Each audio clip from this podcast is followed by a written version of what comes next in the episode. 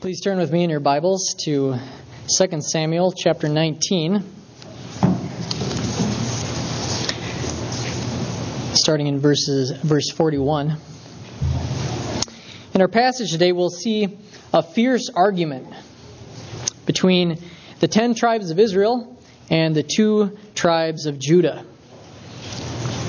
David, he had recently suppressed the rebellion of Absalom, but now a quarrel is going to lead to another rebellion. And this one is going to be led by a man named Sheba. And Sheba has no relationship to the queen of Sheba. So this is just a guy named Sheba. So not only will we see another rebellion, but we'll also see another of Joab's murders, and we will see another tragedy for David's concubines. So please read with me 2 Samuel 19, starting in verse 41, and we'll go through chapter 20. Then all the men of Israel came to the king and said to the king, "Why have our brothers, the men of Judah, stolen you away and brought the king and his household over the Jordan, and all David's men with him?"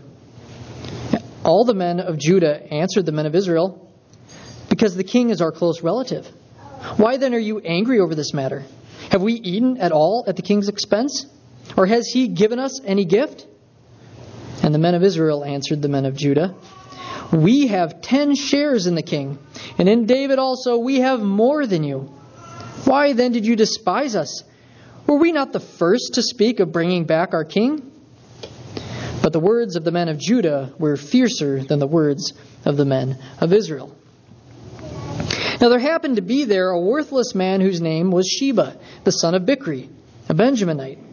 And he blew the trumpet and said, "We have no portion in David, and we have no inheritance in the son of Jesse.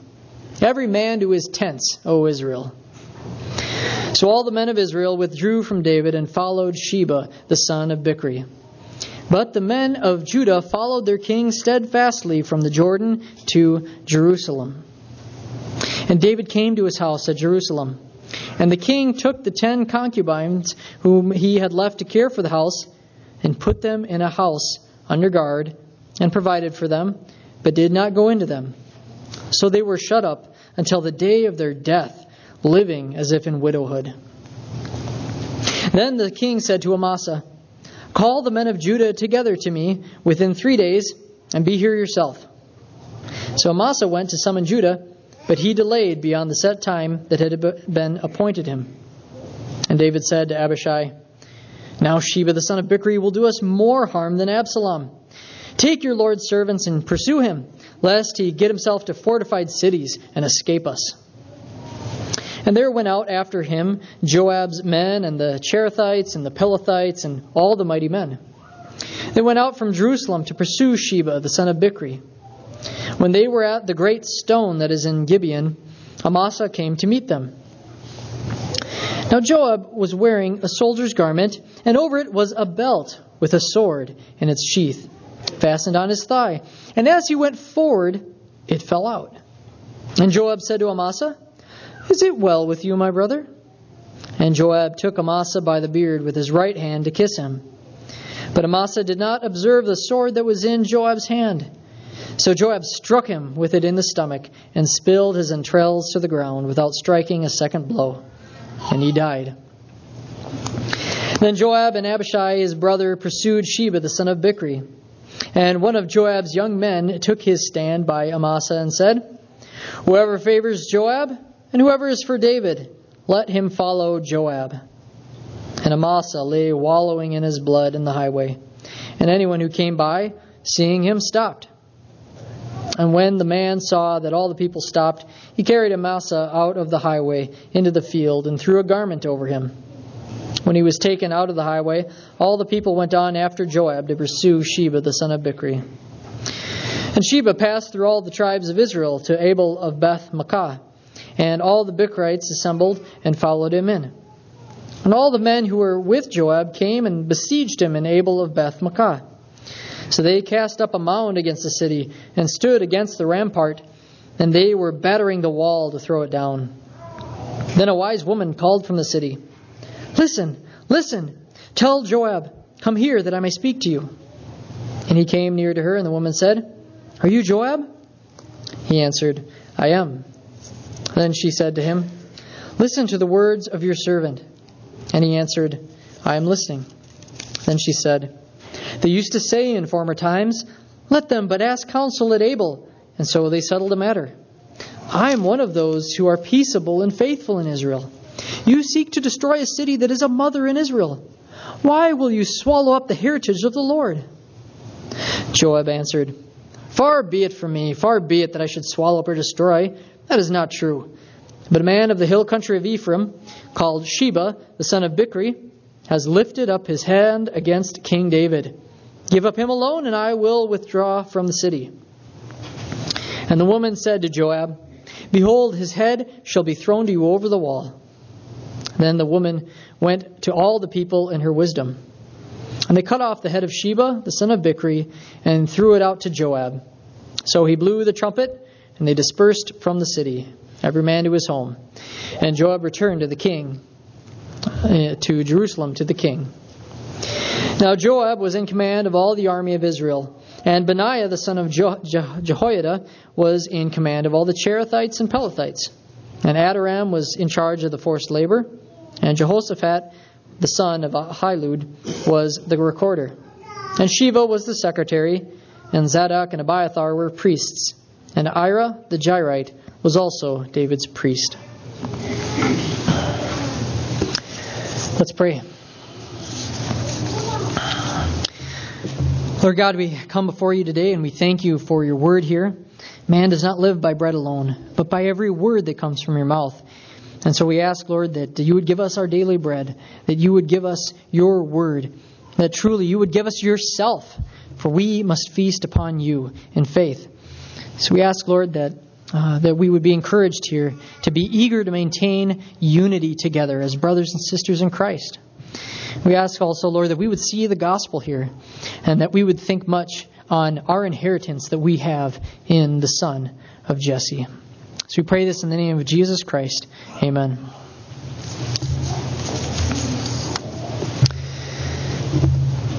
Well, here in southeastern Minnesota, we don't ever have earthquakes. I've lived in Minnesota my whole life. I've never experienced an earthquake here in Minnesota, and in fact, really since 1860, there have only been recorded 20 earthquakes here in Minnesota, and they're all have just been small to moderate in size, and none have ever been in southeastern Minnesota. So we don't have many earthquakes here, so we don't really know much about them or have much experience with them. But sometimes after an earthquake, there is an aftershock. Aftershocks are earthquakes of lesser intensity that follow the first and largest earthquake. An earthquake causes a measure of instability with new stressors on rocks deep underground. That then results in other smaller earthquakes until everything is settled and at rest. So aftershocks were a result from the instability caused by the initial earthquake. We also have aftershocks in life, don't we? We have these events in life that happen, these problems that hit, and shortly after one problem hits, another problem arises. We often will get hit back to back with problems with little to no rest in between. These past few chapters of 2 Samuel have been like that for David. He wanted to get his kingdom stabilized after the earthquake of Absalom's rebellion, and now all the tribes are quarreling over him, and an aftershock hits. Another rebellion rises up as a result from the instability of the first. This past week, my family and I, we went out to South Dakota for Presbytery, and we visited a gold mine when we were out there. At one point, the tour guide turned off all the lights, and it was just pitch black. Our passage for today is kind of like a mine. It's dark, but there is gold there for us. There are treasures here that far surpass anything that the world values. So here are three main nuggets, if you will, that we will get from this passage. The first, We are to be eager to maintain the unity of the Spirit. Second, we are to be sure that our sin will find us out. And third, we are to believe the gospel, that we do have an inheritance in the son of Jesse. So the unity of the church, the condemnation of sin, and the inheritance we have in the gospel. Those will be the three main things that we focus on. So first, let's look at 2 Samuel 19, starting in verse 41. Let's look closely at the fight that happens here, this quarrel. Let's see how it starts, how it continues and escalates, and then let's see how it leads to the belief in a lie, which then causes this fickle division and rebellion. And I think as we study this fight, I think it'll help us understand the fights and the quarrels that we ourselves get into. So verse 41. Then all the men of Israel came to the king and said to the king, "Why have our brothers, the men of Judah, stolen you away and brought the king and his household over the Jordan, and all the men and all David's men with him?" All the men of Judah answered the men of Israel, "Because the king is our close relative. Why then are you angry over this matter? Have we eaten at all at the king's expense? Or has he given us any gift?" And the men of Israel answered the men of Judah, "We have 10 shares in the king, and in David also we have more than you. Why then did you despise us? Were we not the first to speak of bringing back our king?" But the words of the men of Judah were fiercer than the words of the men of Israel. The men of Israel consisted of the 10 northern tribes, and the men of Judah consisted of the 2 southern tribes. And David was of the tribe of Judah. This whole quarrel between the tribes here was over this situation. Judah had brought David and his household over the Jordan. They had brought him back. They were bringing him back to Jerusalem. And there was honor in doing that. And so that didn't go over well with the men of Israel, because they wanted the honor of bringing back David to Jerusalem. So they confronted the king about this. But as you can see, even though the men of Israel spoke to the king directly, the men of Judah just jump right in and respond to them instead of letting David respond himself. They immediately respond defensively. They claim that they have a special duty and a right with David because he is their close relative. They also feel disrespected because they feel like they're being accused of taking advantage of David. That maybe they're eating his royal food, and maybe he's giving them gifts for what they are doing. Now the men of Israel, they hadn't even brought up that charge against them. Judah had simply just jumped to conclusions. Now how often does that happen in our fights with one another? We respond defensively. We defend our reputation and respect. And we jump to a few conclusions along the way. All these responses continued the fight. Israel didn't take kindly to Judah's defensive response, and a fight was on over who had the honor of being more closely tied to the king. In verse 43, Israel continues the fight by reminding Judah that they had 10 shares in the king. 8 more than Judah. They had 8 tribes more than Judah did. And thus they had more people, so they had a greater share in the king. Then they also brought up the fact that they were actually the first to have the idea of bringing David over the Jordan. So, to summarize this argument that's going back and forth, Judah believed that they had a right to David because they were related to him. And Israel believed they had more right to David because they had more people. And they had the idea first to bring David back. So they were more faithful to him. They loved him more. These arguments are steeped in pride. Specifically, it's the pride of entitlement to honor and respect. Israel didn't feel that they got the recognition they deserved, and in their complaint, They were not careful in their words. They hastily used words like you can see here. They say, "Why have the men of Judah stolen you away?" Stolen. That word implies ill motives on Judah's behalf. Now Judah, instead of responding with humility and grace, forgiveness and patience, trying to understand their brothers, instead they snapped back and reminded Israel of the obvious, that they are related to David. Everyone knew that. Therefore, they're more deserving, more entitled to these privileges, rights, and honors. That too was pride. Israel and Judah just go back and forth attacking their brothers, trying to get the power and recognition that they desire. So beware, brothers and sisters, of entitlement, of passions for honor and respect and privileges. Beware of fighting for that close proximity to the people that are important in your life. These things lead to infighting. Beware of hasty words. Beware of reaching hasty conclusions, or of being slow to give your brother or sister, or your husband or your wife, the benefit of the doubt. Those things continue arguments. As the quarrel rages on, we see in verse 1 of chapter 20 that all of a sudden, the blow of a trumpet pierces the men's shouts. A man named Sheba has heard the fighting over David, and he calls for the complete opposite. He calls for the complete abandonment of David.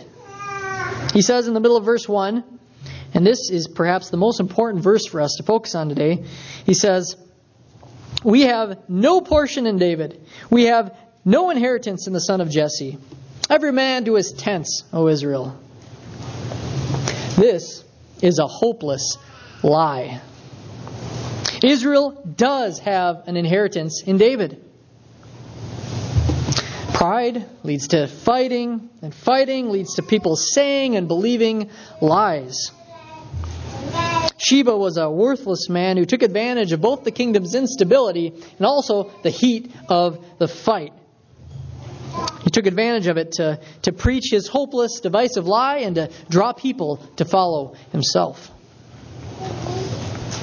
Sometimes when conflict strikes a church, it results in some people leaving it and just believing a hopeless lie that they should never join another church again because no churches or pastors can be trusted.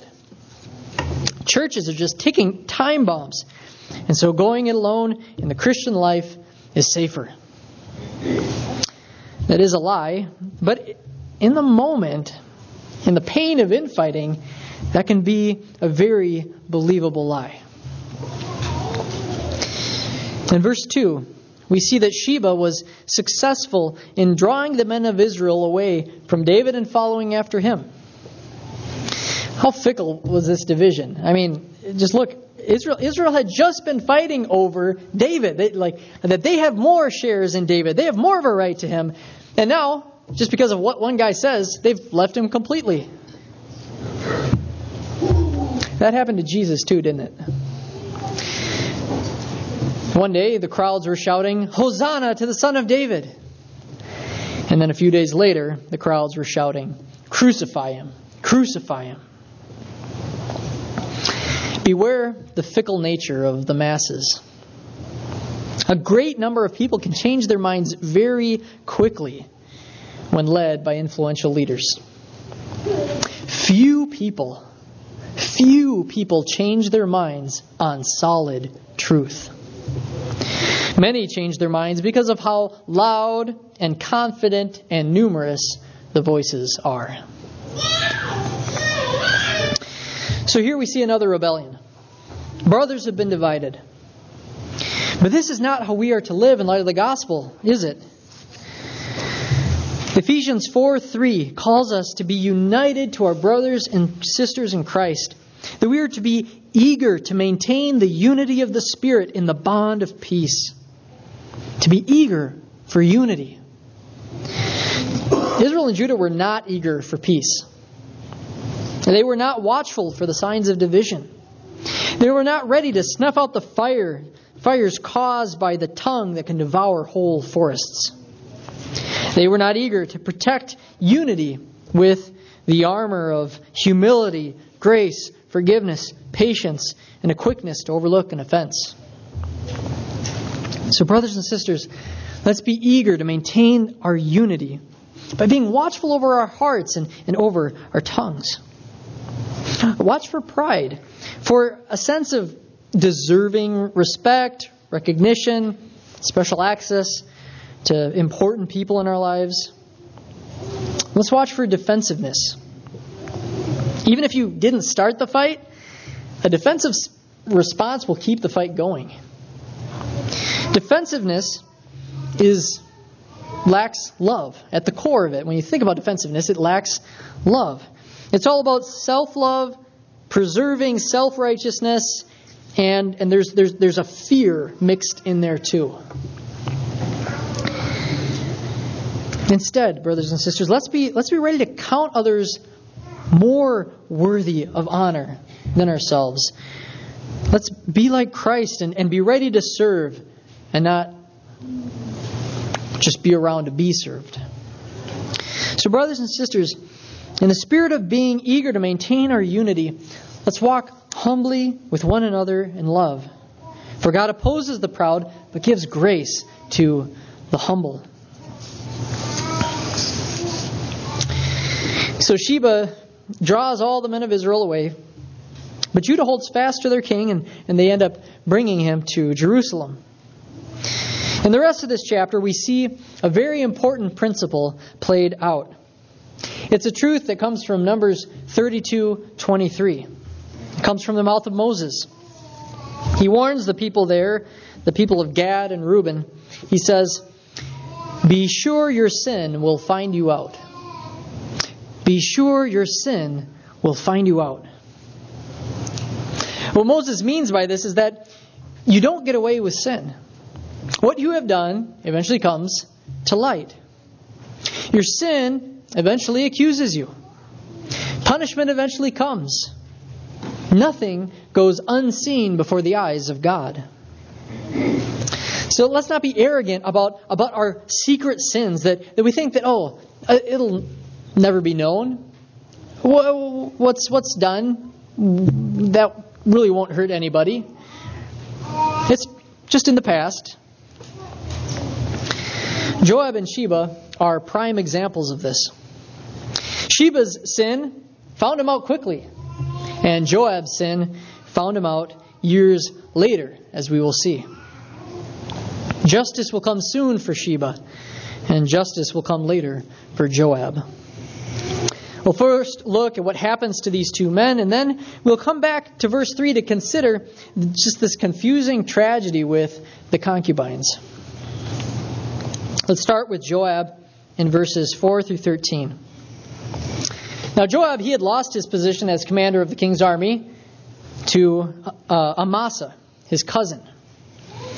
So as David sought to suppress Sheba's rebellion, he turned to Amasa. He called Amasa to gather the men of Israel within 3 days to go quickly pursue Sheba. But as we see in verse 5, Amasa, for whatever reason, failed to accomplish this. So David turned instead to Abishai, Joab's brother, to take his army and pursue Sheba, saying, "Now Sheba, the son of Bichri, will do us more harm than Absalom." So David was fearing the worst. He knew that his army must act quickly. So Abishai, Joab, the Cherethites, Pelethites, and all the mighty men set out from Jerusalem, and they eventually stopped in Gibeon. Amasa, the commander whose job was probably on the line at this point, he met up with them in Gibeon, and it cost him his life. In verse 8, as Joab goes toward Amasa, Joab's sword, which was fastened on his left side, it falls to the ground. Joab then greets Amasa, saying, "Is it well with you, my brother?" And as he goes to greet him with a kiss, he takes his sword with his left hand and stabs him with one deadly blow. Now, how he goes about this is a little confusing. There's some details that we don't get in the text here. But I believe there's reason to think that everything Joab did here was strategic and intentional. The sword falling out, if you think about it, that enabled him to take hold of his sword without suspicion. Well, he's just putting it back in his sheath. Greeting Amasa with a kiss enabled him to get within stabbing distance of Amasa without suspicion. Well, he's just coming in to greet. The move works to perfection, and he strikes quickly, unexpectedly, and decisively. It was done so smoothly, it really makes you think it was premeditated, that it was something that he had practiced before. Perhaps he had been actually inspired by the assassination of King Eglon by the judge Ehud in Judges chapter 3. If you remember that story, these two stories here are parallel in that there's a deception, there's a sword, and there's a one-thrust kill. So perhaps Joab found his inspiration for his own technique from Ehud. What is striking about this murder is just how public it was. Joab just murders Amasa right in front of all the army, without hesitation. Joab didn't hide his sin, like David did. We saw David do that. Joab doesn't make any attempt to do so. But he did hide the sinfulness of his sin. He didn't hide his sin. He hid the sinfulness of his sin, the odiousness, the wickedness, the shame of his sin. He hid its sinfulness behind his boldness, behind his ability to control others and make them think that what he did was right. He murdered Amasa, but Joab made it look like it was okay, just because of how boldly he did it. Those with dominant and violent reputations, such as Joab, those with whom no one can stand up against, they will often sin boldly. They will act as if they are saying that what they're saying and doing is just completely fine and justified. They'll just completely at peace with what they're doing and saying, and their confidence and their ability to crush anyone who would oppose them makes people avoid questioning them. These people, they make gossiping appear okay. They make foul language and coarse joking normal. They make bullying acceptable. They boast in their sexual immorality, their greed, and their gluttony. They do not hide their sin. They hide the sinfulness of their sin. Now, we may all be thinking of people in our minds, but let's think about ourselves for a moment. We do this too. When we're around certain people, we feel a little more free to sin when we wouldn't around other people. But though Joab hid the sinfulness of his sin found him out. It came to light. We see this in 1 Kings chapter 2. 1 Kings chapter 2 is the chapter when David dies. And right before David dies, he has some final words with his son Solomon. And he says there in verse 5 to Solomon, "Moreover, you also know that Joab, the son of Zeruiah, did what Joab, the son of Zeruiah, did to me, how he dealt with the two commanders of the armies of Israel, Abner, the son of Ner, and Amasa, the son of Jether, whom he killed, avenging in time of peace for blood that had been shed in war, and putting the blood of war on the belt around his waist, and on the sandals on his feet. Act therefore according to your wisdom, but do not let his gray head go down to Sheol in peace." Wow. So even though David hadn't gone through with bringing justice upon Joab, he did know that justice needed to come. And he called for his son to not let Joab's gray head go down to Sheol in peace. So Solomon obeyed his father. He did what David should have done. And he brought justice upon the head of Joab. Solomon says of Joab in verse 32, he says, "The Lord will bring back his bloody deeds on his own head. Be sure your sin will find you out." So Solomon sent Benaiah to put Joab to death. And then Benaiah became the commander of the king's army in Joab's place.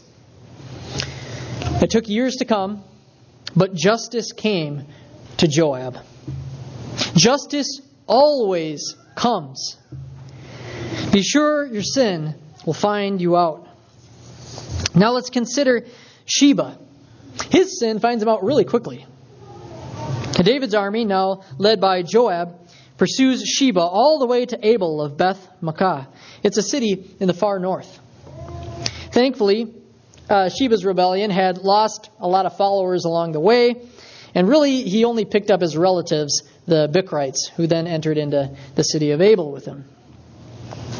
Joab's army besieges this city, and they begin to build a siege mound against the wall so they could batter the weaker parts of the wall, or eventually be able to go over the wall itself. A wise woman of the city intervenes, and it's through her words that she saves her city. The pen is mightier than the sword, or in this case, words are mightier than the sword. She agrees to send Sheba's head over the wall, and Joab accepts that because he is only after Sheba, not the city itself. Justice comes quickly for Sheba, and the rebellion is suppressed. The chapter had begun with Sheba's trumpet blast, and now it ends not with Sheba's, but with Joab's trumpet blast. You could say that both men love to toot their own horns, and eventually justice comes for both men for their pride. So justice comes quickly, sometimes, and sometimes it comes sometimes it takes many years to come. And sometimes, as we see in the case of David's concubines in verse 3, sometimes we are left wondering if justice or injustice has occurred. Look back at verse 3. As soon as David returns to Jerusalem, he took his 10 concubines and he shut them up and put them under guard in a house until they died. He never went back into them. So, now, was this just or unjust? Had the concubines done something to deserve a life sentence under house arrest? Now, David had left them in charge of his house when he fled Absalom, and had they neglected to do so? Or had they been willing to just let Absalom have their way with them? We just don't get much evidence here in just one verse of this situation. We don't have much evidence to be able to say whether there's clear guilt or clear innocence for the concubines.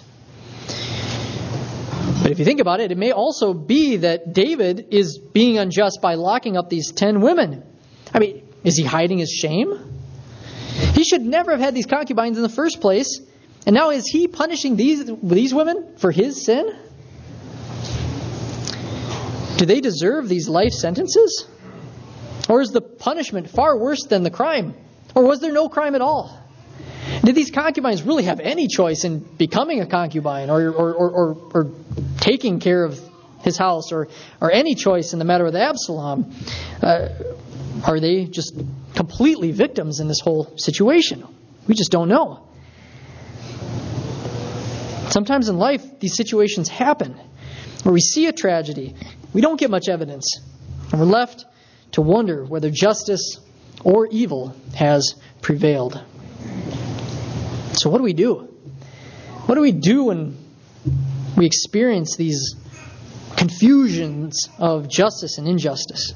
Well, brothers and sisters, let's root ourselves here. Let's root ourselves in knowing that the judge of the earth sees everything, and he will bring justice upon all injustice. He sees all the evidence, and he has the perfect scale of his own holy character to judge by. A day is coming when all will stand before the judgment seat of God, And those who have done evil, whether in secret or publicly, all those who have done evil will receive the just punishment of everlasting torment of hell. They have sinned against an infinitely holy God, so their punishment is justly everlasting. So there is a day of justice that is coming. But there is another moment in history when justice was served. It was at the cross, wasn't it? God's full wrath was justly poured out on Jesus for the unjust and sinful ways of us, His people. David's unjust ways, his murder, his adultery, his passivity, his parenting failures, and possibly the situation with the 10 concubines. It was all placed on Jesus at the cross. He received David's sin. And He receives our sin when we see the sinfulness of our sin and look on Him in faith as the only way for our sins to be justly forgiven. Be sure your sin will find you out. But brothers and sisters, be just as sure that Jesus Christ will stand in your place when your sin comes to condemn you. Our sin will find us out, but Jesus Christ will stand in our way. He will take our place. He is our substitution. He is our atonement. He is our refuge. And none who take their refuge in Him will be condemned. So look to Him if you are hiding in your sin, no matter how dreadful it may be. And bring your sin to the light of the cross. Bring it to the justice of the cross before it brings you to the justice of the dreadful day of judgment.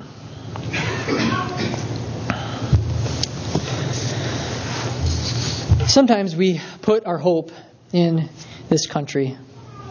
That one day we're going to have this just society where there's justice and freedom and equality for all. But when we do that, perhaps we're no better than the men of Israel and Judah who were putting their hope in their portion in David. And so if you look at verse 1 again of 2 Samuel chapter 20. Look there. Sheba's hopeless lie was at its core a false gospel. It's a false gospel. When Sheba proclaimed that Israel had no inheritance in the son of Jesse, he was thinking in small terms of what inheritance and land that they would receive in their lifetime. They were looking to the physical land of Israel as their inheritance. Period. They were thinking so small. They were not looking in faith to the gospel promises made to Abraham, that the inheritance of Abraham, the inheritance of David, was far, far more than the small land of Canaan. As Hebrews 11 says, and Hebrews 11, as we know, that's the some often like to call it the hall of faith. Hebrews 11 says that the faithful of the Old Testament, they were in faith desiring a better country, that is, a heavenly one. They desired a better country. Something more than the land of Israel. A heavenly one. So our inheritance, our promised portion, it's not America. It's not Israel. It's far, far greater than that. It's heaven with God and His holy people. It's the new heavens and the new earth. The new Jerusalem, the city of God. And that inheritance is found in the son of Jesse. Not in David, but in David's greater son, Jesus. Isaiah 11 prophesies in the root of Jesse, that the root of Jesse will come, and it says, whose resting place shall be glorious. His resting place shall be glorious. It is through Jesus that we become heirs of all things, of a land of unceasing rest. Sheba preached a false gospel, that there is no inheritance in the son of Jesse. But today I proclaim to you the true gospel, that in Christ we do have an inheritance far greater than anything that we fight over with each other today. We are poor exiles. We're mere sojourners. We're at the same time heirs. And believing this gospel and living in this hope gives us this identity as sojourning heirs. That's the identity I want us all to hold on to today. That we are sojourners and heirs. Sojourning heirs. And having that identity helps kill the desires in our hearts to fight each other for the things of this world. When we root ourselves in our gospel identity as sojourning heirs, if you think about it, why would we fight for recognition and respect? When we know that we are sinners and we've received the greatest recognition, that we're called sons and daughters of God. And why would we fight for close proximity to important people when, because we're sojourning heirs, we have perfect access to the most important person imaginable, Jesus Christ, God Himself. And why would we fight over temporary stuff and getting what we deserve when heaven's just right around the corner? And the only thing that we truly deserve is hell, isn't it? So brothers and sisters, look to your portion in David. Think often of your inheritance in the son of Jesse. And let that content yourself. Let that content your tongue. Let that silence your tongue. Let that content your heart. Let that humble your pride. Let that identity affect you when someone's trying to start an argument or when you feel defensiveness creeping up. Brothers and sisters, we have so much to hope in, so much more than what this life can offer. So let's be eager to maintain the unity of the Spirit in the bond of peace by believing the gospel and filling our hope in the inheritance that we have together in Christ. So let's pray. Heavenly Father, we come to you and we thank you so much that we are co-heirs with Christ of all things. Lord, what would that be like for us to live like we're sojourners, like we are going to the new heavens and the new earth, that we're not rooting ourselves here? What would it be like for us in our relationships? What would it look like in our relationships with other people if we believed we were heirs, if we lived like heirs who didn't need the things of this world, who one day, very soon, will have all things imaginable?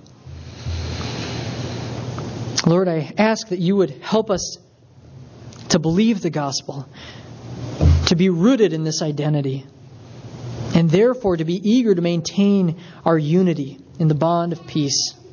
I ask, Lord, that you would do heart surgery in each one of us here, that we would be able to see the passions that are at war within us, the divisions that begin to happen from a result of us desiring things that we should not.